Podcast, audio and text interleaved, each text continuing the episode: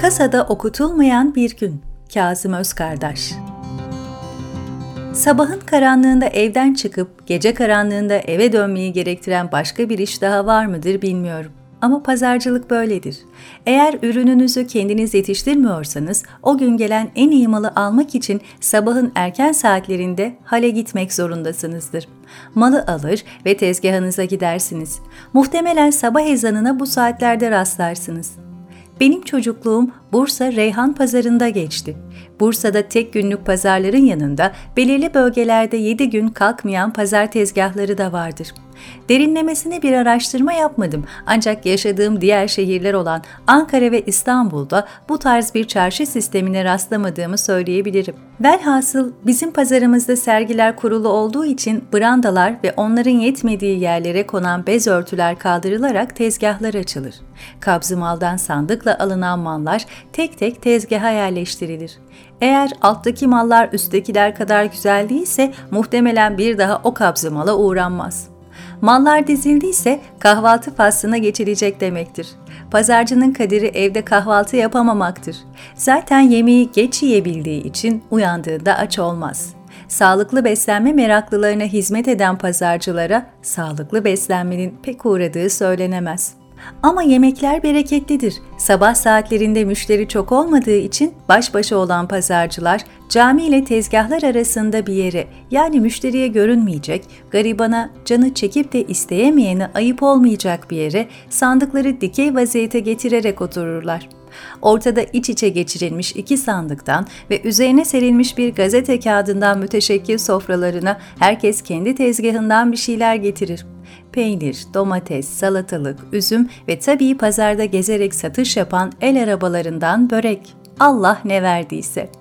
Öğle vaktine doğru pazarlar hareketlenmeye başlar. Bütün pazar ahalisi bu saatlerde toplanır. Pazar ahalisi derken kimi kastediyorum? Birincisi pazarcılar ve onların okumayan çocuklarıdır. Yani tezgahın gerisindekiler. Eğer çocukta okumaya dair bir ışık görülmezse erken yaştan itibaren yetiştirilmeye başlanır. Durum tam tersi ise okul çıkışlarında. Hafta sonu ve yaz tatillerinde tezgaha çağrılır ancak kasaya yaklaştırılmaz ki parayı görüp alışmasın. Ağır işler genellikle verilmez. Sadece getir götür ve ufak taşıma işleri yaptırılır. Pazarın bir diğer ahalisi müşterilerdir. Daha çeşitli bir kitle olduğu için birçok açıdan sınıflamaya tabi tutulabilirler. Mesela yaş grubu açısından bakacak olursak pazarcının hitap kitlesi genellikle orta yaş ve üzeridir. Gençlerin genellikle bu alışverişleri marketten yaptığı malum. Bir genç olarak bunun gençliğin verdiği yoğun tempodan ziyade ağız tadıyla ilgili bir mesele olduğunu düşünüyorum. Pazardan alışveriş yaparak yemeğini bu malzemelerle yapan biri markette satılan ürünlerin bu sahnede bekletildiğini ve bu süreçte tadını kaybettiğini kolaylıkla anlayabilir. Ama üniversitesinde ucuza tabildot çıktığı için sanayi yağ ile yapılmış yemekleri yiyen, parası olduğunda da kızgın yağda yapılan yiyecekler tüketen birinin bu ayrımı fark etmesi neredeyse imkansızdır. Onun için ortalama bir üniversite genci için pazarlar, keşke vaktimiz olsa da oradan alışveriş yapsak diye iç geçirilen bir yer değildir. Genellikle akla gelmez. Orta yaş ve üzeri içinse pazarlar genellikle günü beklenen ve çıkılan yerlerdir. Bu noktada yaş grubunda yaptığımız gibi bir maddi gelir sınıflaması yapmak güçleşir. Zira bir pazarda her bütçeye hitap eden tezgahlar vardır ve bunlar müşteriler tarafından bilinir. Yine de belirli bir ortalama tutturulur. Pazarcılar yanlarında çalışan çocukları öğle saatlerine doğru pazarı gezmesi ve sattıkları ürünün diğer tezgahlarda kaç liraya satıldığını öğrenmesi için yollarlar. Böylece fiyat kalite dengesi sağlanmaya çalışılır. Bu saydığımız pazar ahalisi marketlerde de görülebilen insanlardır. Ancak şimdi bahsedeceğim iki sınıf marketlere uğramaz. Zaten onlardır pazarı pazar yapanlar. Birincisi düşkünlerdir amiyane tabirle hayatın sillesini yemiş, çeşitli sebeplerle evi barkı ya olmayan ya da derme çatma yerlerde yaşayan bu insanlar genellikle çıkma meyve sebze ve ufak ücretler karşılığında pazarcıların ayak işlerini yaparlar. Tek başına çalışan pazarcılar tezgahlarını bırakamadıkları için eczaneye, markete yahut atıştıracak bir şeyler almaya bu kişileri yollarlar. Tabii bu sözsüz bir anlaşmadır. Hiçbir zaman şunu yaparsan sana şunu veririm gibi bir şey konuşulmaz. Görev tanımı yoktur. Bir yolla hayatta kalmak vardır.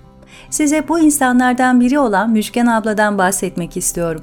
Müşken abla hikayesi pek bilinmeyen kimselerden. Sadece kocasını bir motosiklet kazasında kaybettiğini ve çocuğunun olmadığını biliyoruz. Onu ilginç kılan şey ise köpeklerle olan ilişkisi. Hemen hemen her sabah pazara gelerek bütün kasaplardan kemikleri toplar, onları büyük poşetlere koyar ve şehrin en ucundaki köpeklere götürür. İnsanların köpekçi müjgan diye takılmalarına hiç aldırmaz. Bu işlemi şehir merkezi, pazar yeri ve şehrin diğer ucu olmak üzere gün içinde üç kez daha tekrarlar. Metrodaki güvenlikler onu artık tanıdıkları için geçişini sorun etmezler. O, Bursa'daki sokak köpeklerinin müjgan annesidir. Yiyecek teminini yukarıda bahsettiğim yolla sağlarken kirasını orada burada tanıştığı kadınlara fal bakarak çıkarır. Onun için bazı günleri izin günü olarak tanımlar. Tabii izin günü fal baktığı gündür, asıl işi köpekleri doyurmaktır. Pazar ahalisinin son sınıfı hayvanlardır. Hayvanlar bir küsüp bir barışılan ama giderek daha çok sevilen canlılardır pazarcılar için. Tezgahı dağıttığı veya malı zayi ettiği için kızılır ama yine de kovulmaz. Hamile kediler genellikle doğurmak için tezgah altlarını seçerler. Sabah bir bakmışsınız bir kedi ailesi orada uyuyordur. Hay aksi dense de merhamet edilir. Hele bir de isim takma safhasına gelindiyse artık onlar sahiplenilmiş demektir. Bu saydığımız dört sınıf ahali ise pazarlarda hiçbir şeyi elektronik kasalarda okutamazsınız. Terazideki rakamlar size sunulur. Kasadaki rakamlar yüzünüze vurulmaz. Çıkmıyorsa canınız sağ olur. Yoksa sonra verirsiniz. Kimse bir şey almadığınız takdirde size kınayan gözlerle bakmaz. Devamlı tüketmeniz için talepte bulunmaz. Bir şeyden çok alıyorsanız, abi ev kalabalık herhalde denir, beraber gülünür. İşte öğle vaktinde bahsettiğimiz herkes oradadır. Her türlü insanla münasebet kurmak zorundasınızdır. Bir gün sattığım salçayı iade için getiren müşterime nedenini sorduğumda, ben bunu mikroskobun altına koydum da baktım. Bunun içinde virüs var dediğini söylesem sanırım meramımı anlatmış olurum. İnsanlarla yakın ilişki gerektiren her iş gibi pazarcılık da sabır ister. Mallar akşama kadar nasibince satılır. Hava kararmaya yüz tuttuğunda akşam pazarı tabir edilen zaman dilimi başlar. Burada yarına dayanması mümkün görünmeyen mallar öğlenkilere kıyasla daha ucuz fiyatlara satılır. Kalmasın, kalmasın abiler ablalar diye seslenilir. Satılırsa satılır, satılmazsa düşkünlerin ve hayvanların nasibi demektir. Karanlık iyice çöker, yatsıya doğru tezgahlar kapanmaya başlar. Brandalar ve bez örtüler tekrar yerlerini alırlar. Neredeyse 14-15 saat çalışan pazarcılar evlerine herkesten daha yorgun döner. Tezgahlar açıkta olduğu için kışın ısıran soğuğa, yazın kavuran sıcağa tahammül ederler. Çilesi çok olan bu iş için bir zamanlar iyi kazandırıyor denirdi. Ancak şu an yakınından bile geçmiyor. Çoğu pazarcı tezgahı döndürse şükreder durumda. Marketlerle olan mücadelenin yanında bir de buna tanzim satışlar eklendi.